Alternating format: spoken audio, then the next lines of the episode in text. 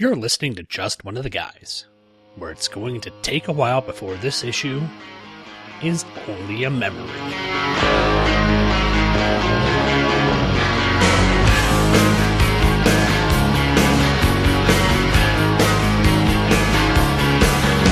My mind is filled with thoughts of you. I think about the days of two. I search the room, but you're not there.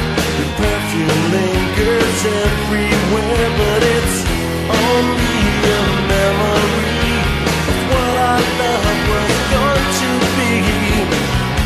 Only a memory, broken bits of you and me.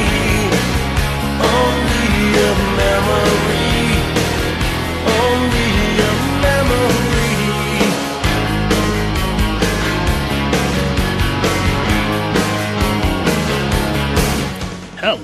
Everyone, and welcome to another episode of Just One of the Guys, a Green Lantern podcast hosted by the Two True Freaks Internet Radio Network.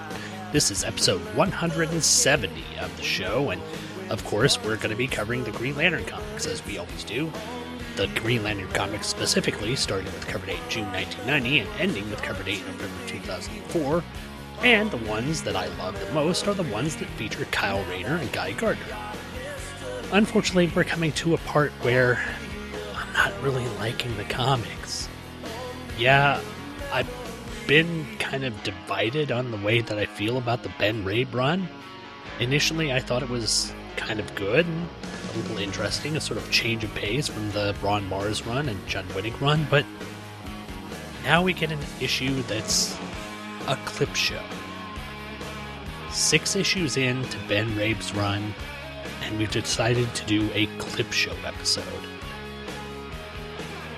Uh, again, I'm trying to keep it positive, trying not to fall into the trap that everyone has told me about this run of uh, Green Lantern and how awful it is, but it's really not selling me on it right now. I'm, I'm afraid that it's only going to get worse until Ron Marz comes back, so we may be reaching a rough patch in the Green Lantern story, and I'm not looking forward to, to covering this all that much today, but since it's part of an indexing show, I'm going to cover it all and going to try and do my best to maintain my sunny and happy attitude about it. Maybe some promos will make me happy. Maybe the ads will make me happy. Maybe listening to more of the Smithereens will make me happy. Let's do a little of that, shan't we? Well,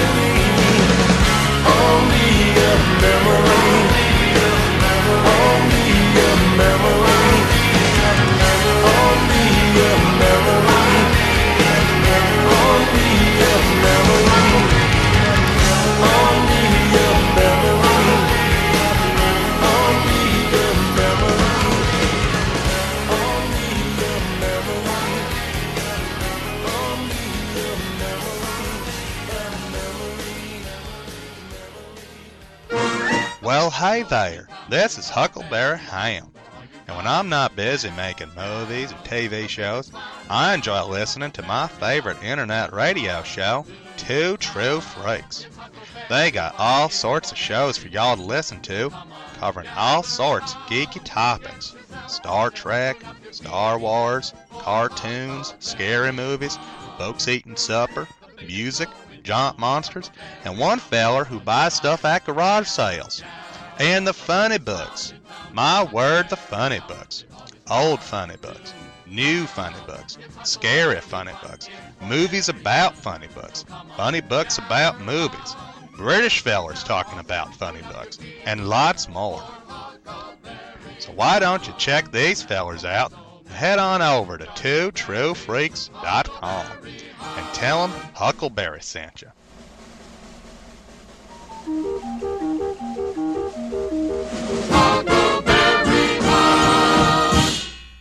Two True Freaks, chock full of great podcasts since 2008.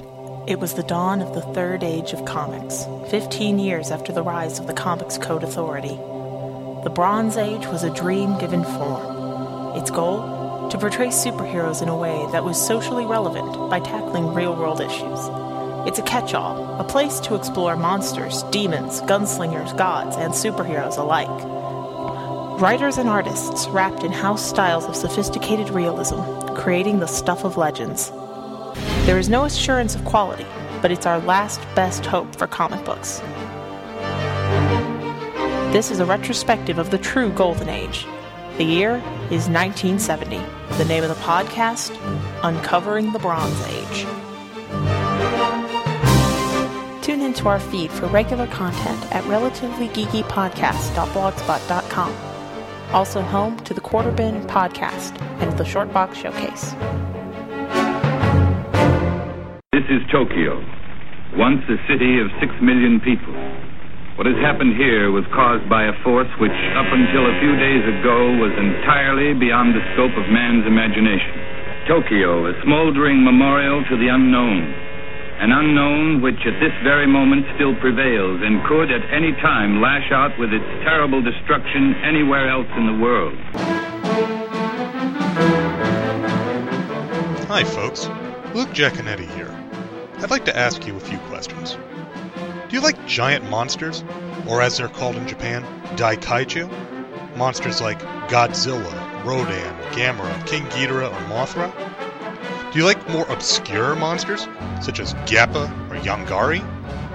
Do you like giant heroes like Ultraman, or super robots like the Shogun Warriors? If you answered yes to any of these questions, then I think you might like my podcast, Earth Destruction Directive. I'm a dedicated fan of all things Daikaiju, and I'd like to share that with all of you. Please check out Earth Destruction Directive at twotruefreaks.com. Earth Destruction Directive, where we turn your Daikaiju dreams into city smashing reality.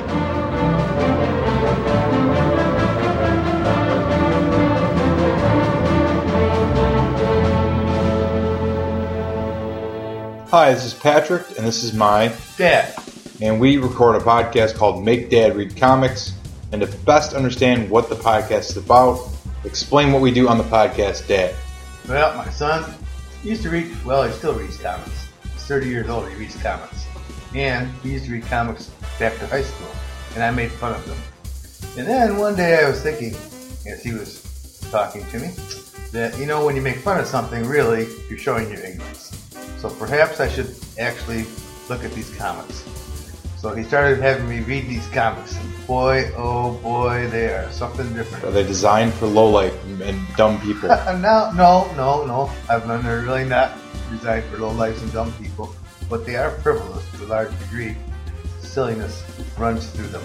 so, if you want to be frivolous and silly but not dumb and low life, please listen to Make Dad Read Comics. You can find us on iTunes.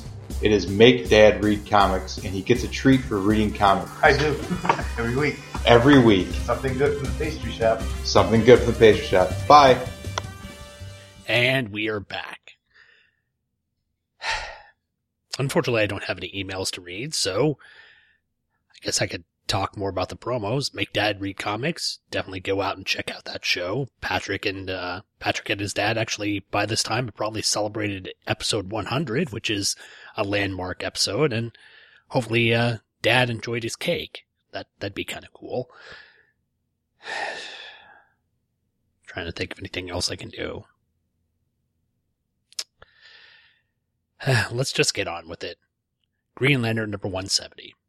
Cover dated December 2003, released on October 29th of 2003, having a cover price of 225 US and 350 Canada. The title of this one was Greetings from Sector 2814. The writer was Benjamin Raab. The guest penciler was Chris McLaughlin. The guest inker was David Roach. Letterer was Kurt Hathaway. The colors and separations by Moose Baumann. The assistant editor was Nachie Castro, and the editor was Bob Schreck. On the Moonbase JLA Watchtower, Green Lantern John Stewart is enduring a 12 hour monitor duty shift, as well as Wally West Flash's praise of the new book written by Neil Peart. Wondering why Wally is so focused on pestering him, John is saved from Wally's desire to hang out by an intruder alert. It appears that an Omega level alien threat is approaching Earth, and being the closest hero who can travel into space to intercept the unknown, John zips out of the watchtower. Trapping the ashen Amazonian stripper in a ring construct cage, John asks just what her intentions are, as well as how much a lap dance is. The alien stripper, who is in fact the Eresia aged guardian Lianna, zaps the cage off of her and around John, telling him that she bears a message from a distant friend. Cut to Kyle Rayner's Bleecker Street apartment, where a showering Lynn Hayden is suddenly interrupted by Lianna and John wanting to talk, or perhaps engage in the opening scene of one of those Axel Braun Green Lantern porn parodies, I'm not sure. Fortunately, Lianna allows Jenny to get dressed and then has her assemble in the living room with John, Merayn, and Terry for the aforementioned message. As Lianna lays the Oan memory crystal on the coffee table, a crystalline image of Kyle pops up and recounts the goings on of the past few weeks. He tells of the rescue missions and bug swatting, the run ins with talking turtles and entropy clouds, a smackdown with Shiro Nova, who isn't nearly as cool as a smackdown with Aldo Nova, another smackdown with a quote unquote living god on a religious planet, another smackdown with some demons who wanted to kill a bug soul, and the reforming of some Green Lanterns in order to take down the Black Circle. He also mentioned things he's missed on Earth, including movie watching with the group, art deadlines with Terry, and super happy fun time with Jenny. Saying he can't wait to make it back home, Kyle signs off and Lianna asks for the assembled to record a message of what they've been doing for him to watch. Merayn goes first, telling of her move out of John's apartment and search for a job. John follows with tales of uh, taking out hair metal sonar and joining the Justice League. Terry tells of his rise in media stardom as well as his moving in with David, but how he's also widened the rift between him and his parents. But when Lianna turns the crystal to Jenny to have her record her message, she balks and flies off into space, saying that Kyle needs her. Lianna intercepts her and says that it isn't fear that's keeping her from speaking with Kyle, it's guilt. Guilt that she is no longer in love with him. Jenny starts to laugh, saying that no matter where Kyle is, she will always love him. Lianna counters, asking if she loved him so deeply, why did she leave him alone? Lianna offers her the crystal once more and asks if she'll record her thoughts and feelings as well. Sometime later, Jenny makes it back to the apartment, only to hear the answering machine record the message from Hottie McEmerald Fever, asking if she'd like to go out and grab a drink, despite the fact that she still has a boyfriend.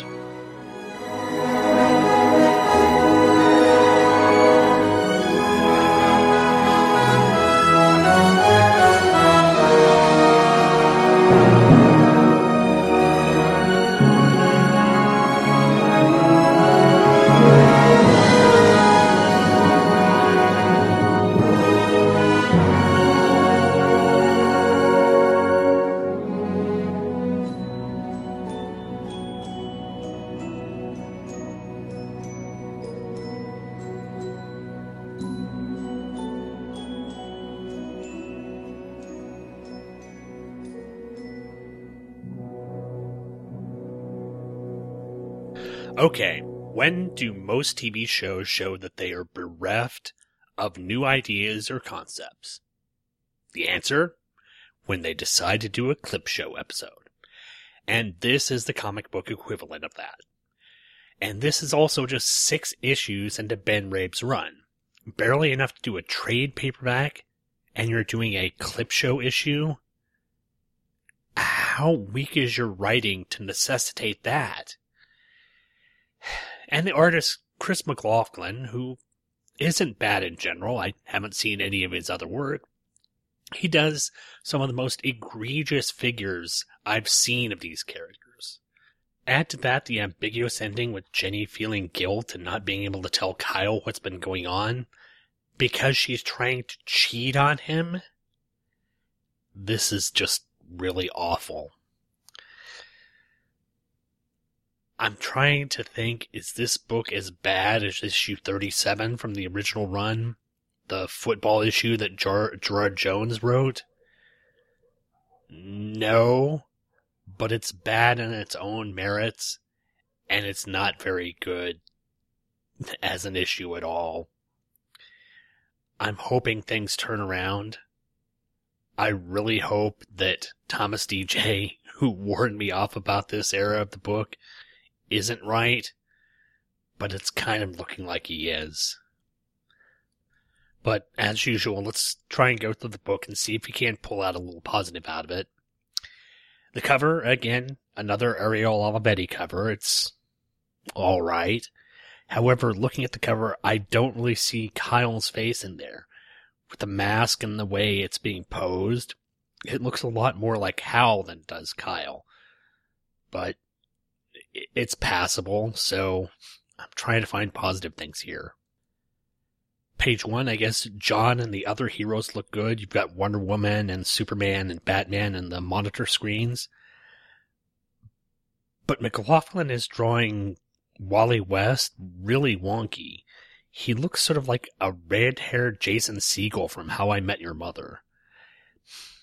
It's just odd. And I did do some research. Uh, yes, drummer uh, for the band Rush, Neil Peart, did write a book around this time and unfortunately, it was dealing with the loss of his, the loss of his 19 year old daughter and wife. The book was called Ghost Rider: uh, Times on the Healing Road, and I think this came. God, when was this? This had to be right after. I think this came out after Test for Echo. If you're fans of Rush out there, Scott Davis probably knows when this came out. Page three, it makes sense that John would try and capture this alien flying towards Earth not knowing that the Guardians have suddenly decided to take up uh, jobs as dancers at the Pink Pony, so that had to be quite a shock for him. Page four, I mean, even Jenny being in the shower, which is drawn very well here and done very tastefully. It's a cheesecake, but not bad. Would be fun in any other book, but here with the final panel of Lianna looking in on her and John looking kind of embarrassed, it's just uncomfortable and it's just uncomfortable. And speaking of uncomfortable, page five, panel one, we see the assembled people sitting on the couch while Lianna is kneeling down in front of them. Unfortunately, we're seeing Lianna from the backside, and we see exactly what that little thong thing is doing in their back, and it's it's essentially just riding right up between her butt crack laced over her shoulders. It's just, uh, why do we have to look at this? It's really an awkward and awful design.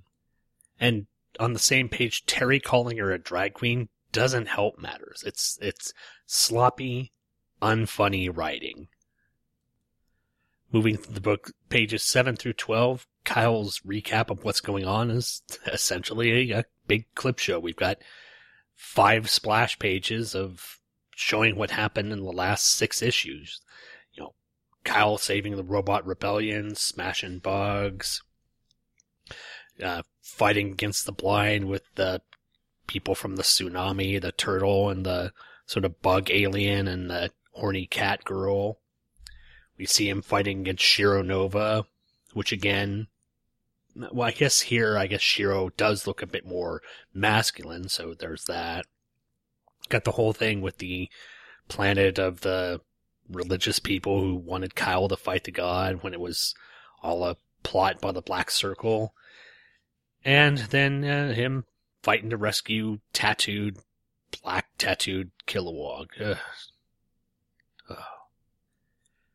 Page 13, panel 2. I will admit that I do like this piece of artwork here. It's an image of uh, John and Kyle and Moran and Jenny just hanging around uh, Kyle's apartment watching Akira Kurosawa films, which is kind of fun. Everyone looks very comfortable and natural here, and Kyle doing a little ring construct of, oh, what's his name? Just Shiro Infiume, the, the character who was the star of a lot of Kurosawa's films. That's really great. However, it's kind of belied on the bottom panel when Kyle is trying to kiss Jenny and he looks like he's opening his mouth ready to swallow her face. It's, uh... Page 14, we get the reveal that Kyle recorded this message on the Oan memory crystal about two weeks ago. So essentially, Jenny has had two weeks to maybe meet up with the Hottie McEmerald Fever or, or not it's kind of left up to you what happened and if anything did happen, and it aggravates me that I have to think about that.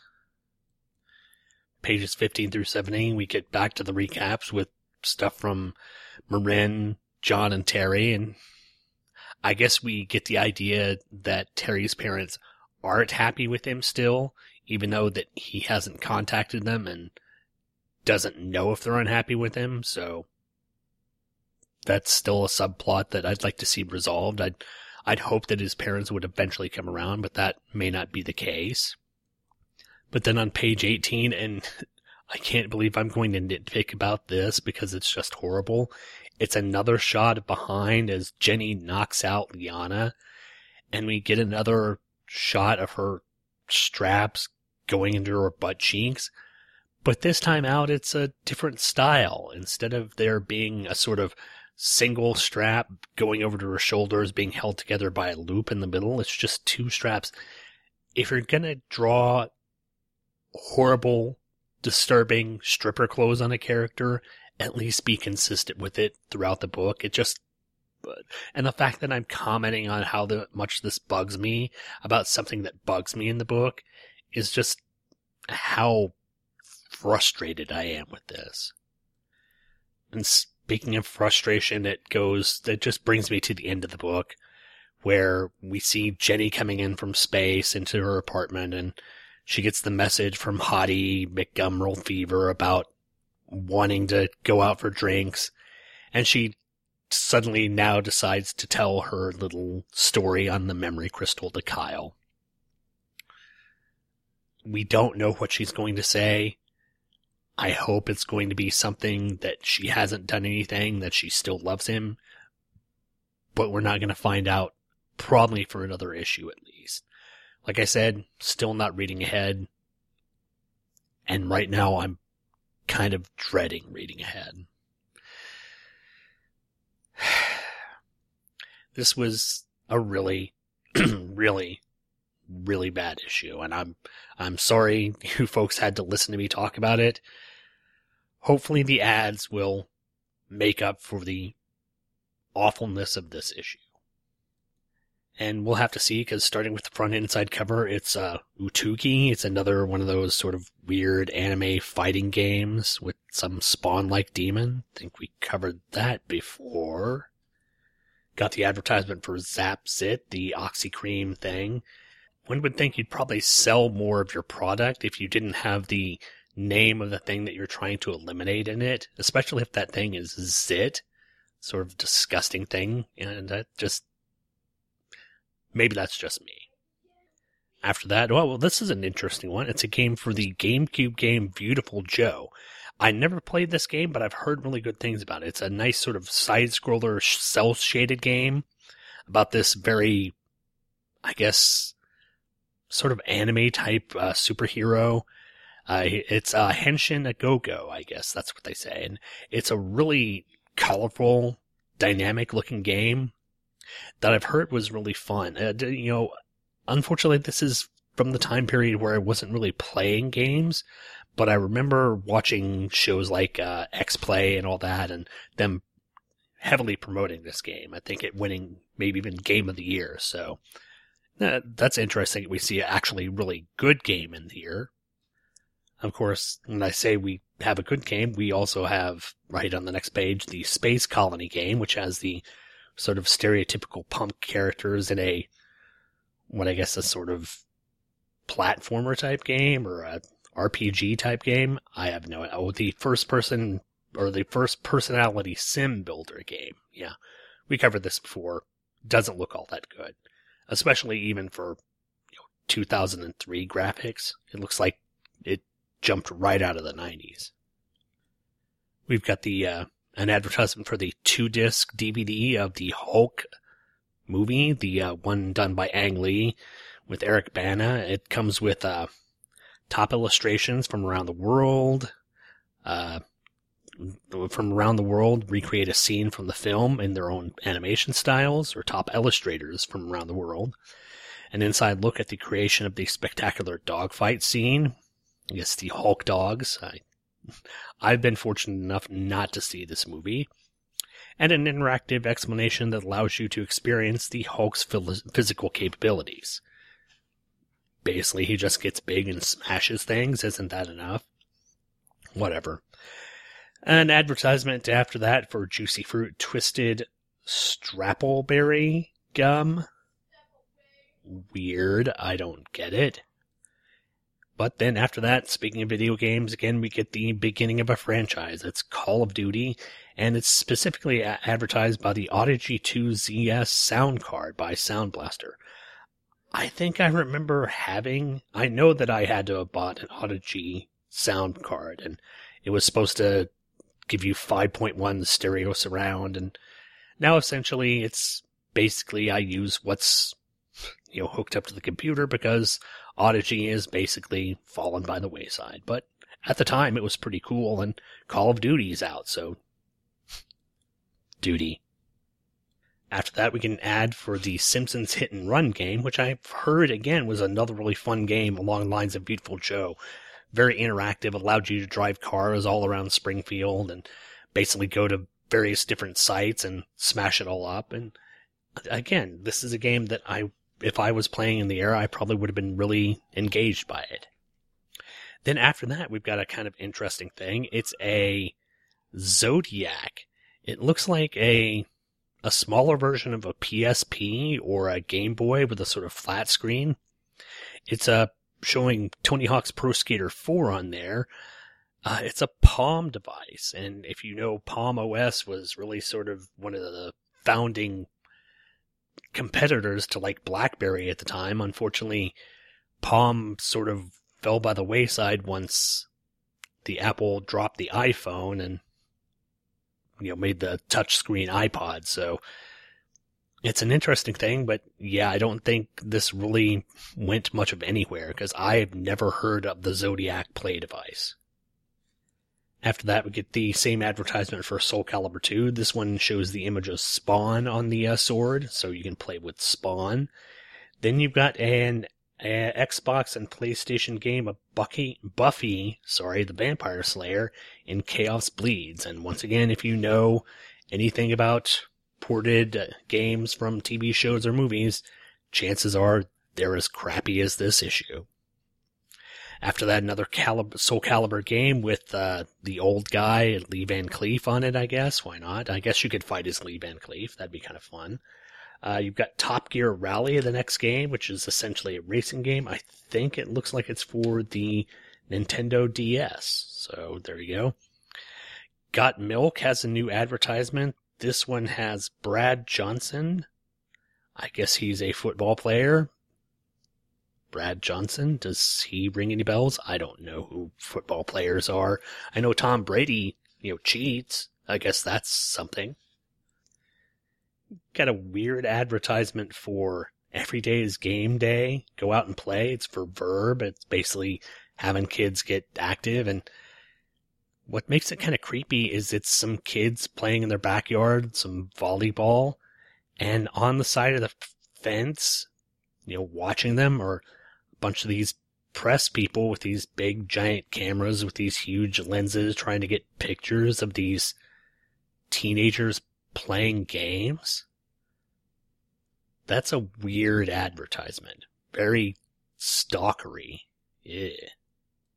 After that, you get another advertisement for a failed franchise game that went nowhere. People tend to look at you differently when you stuff a voodoo doll full of laxatives.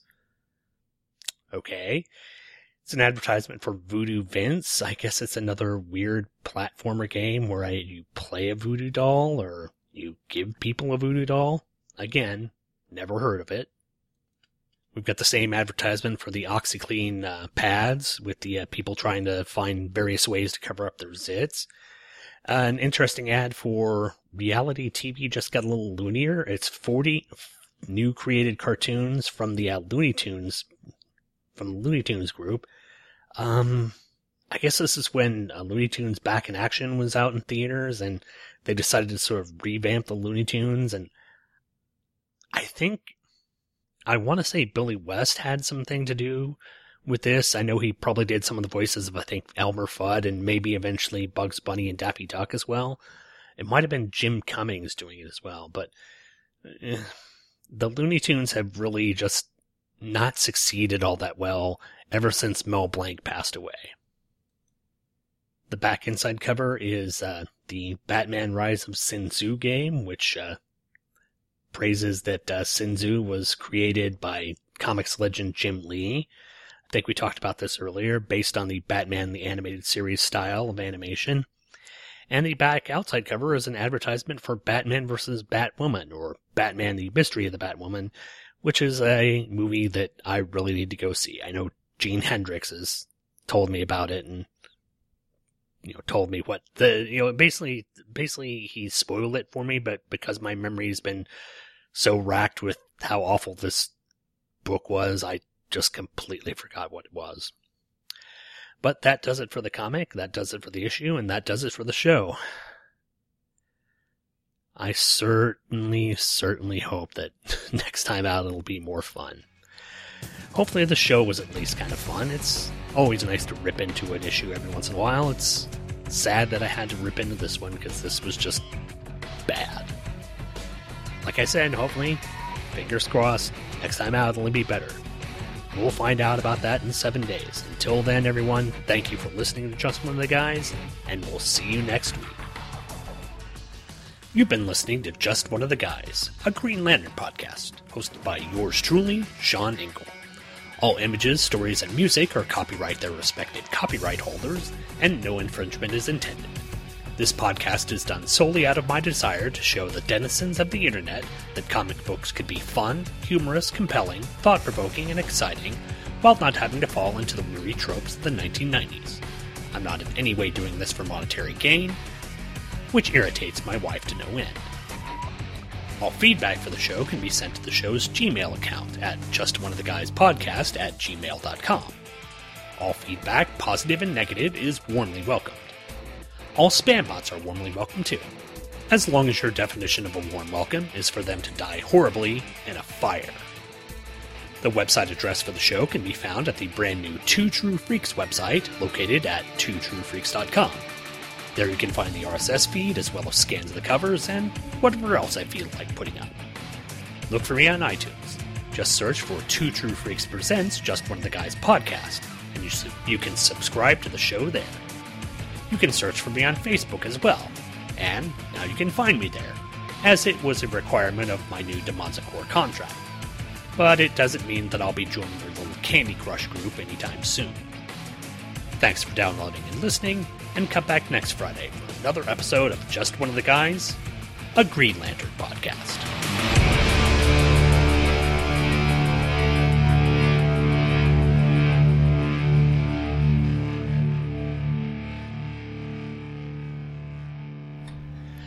The opening music for today's show was The Smithereens and their song Only a Memory off the album Green Thoughts.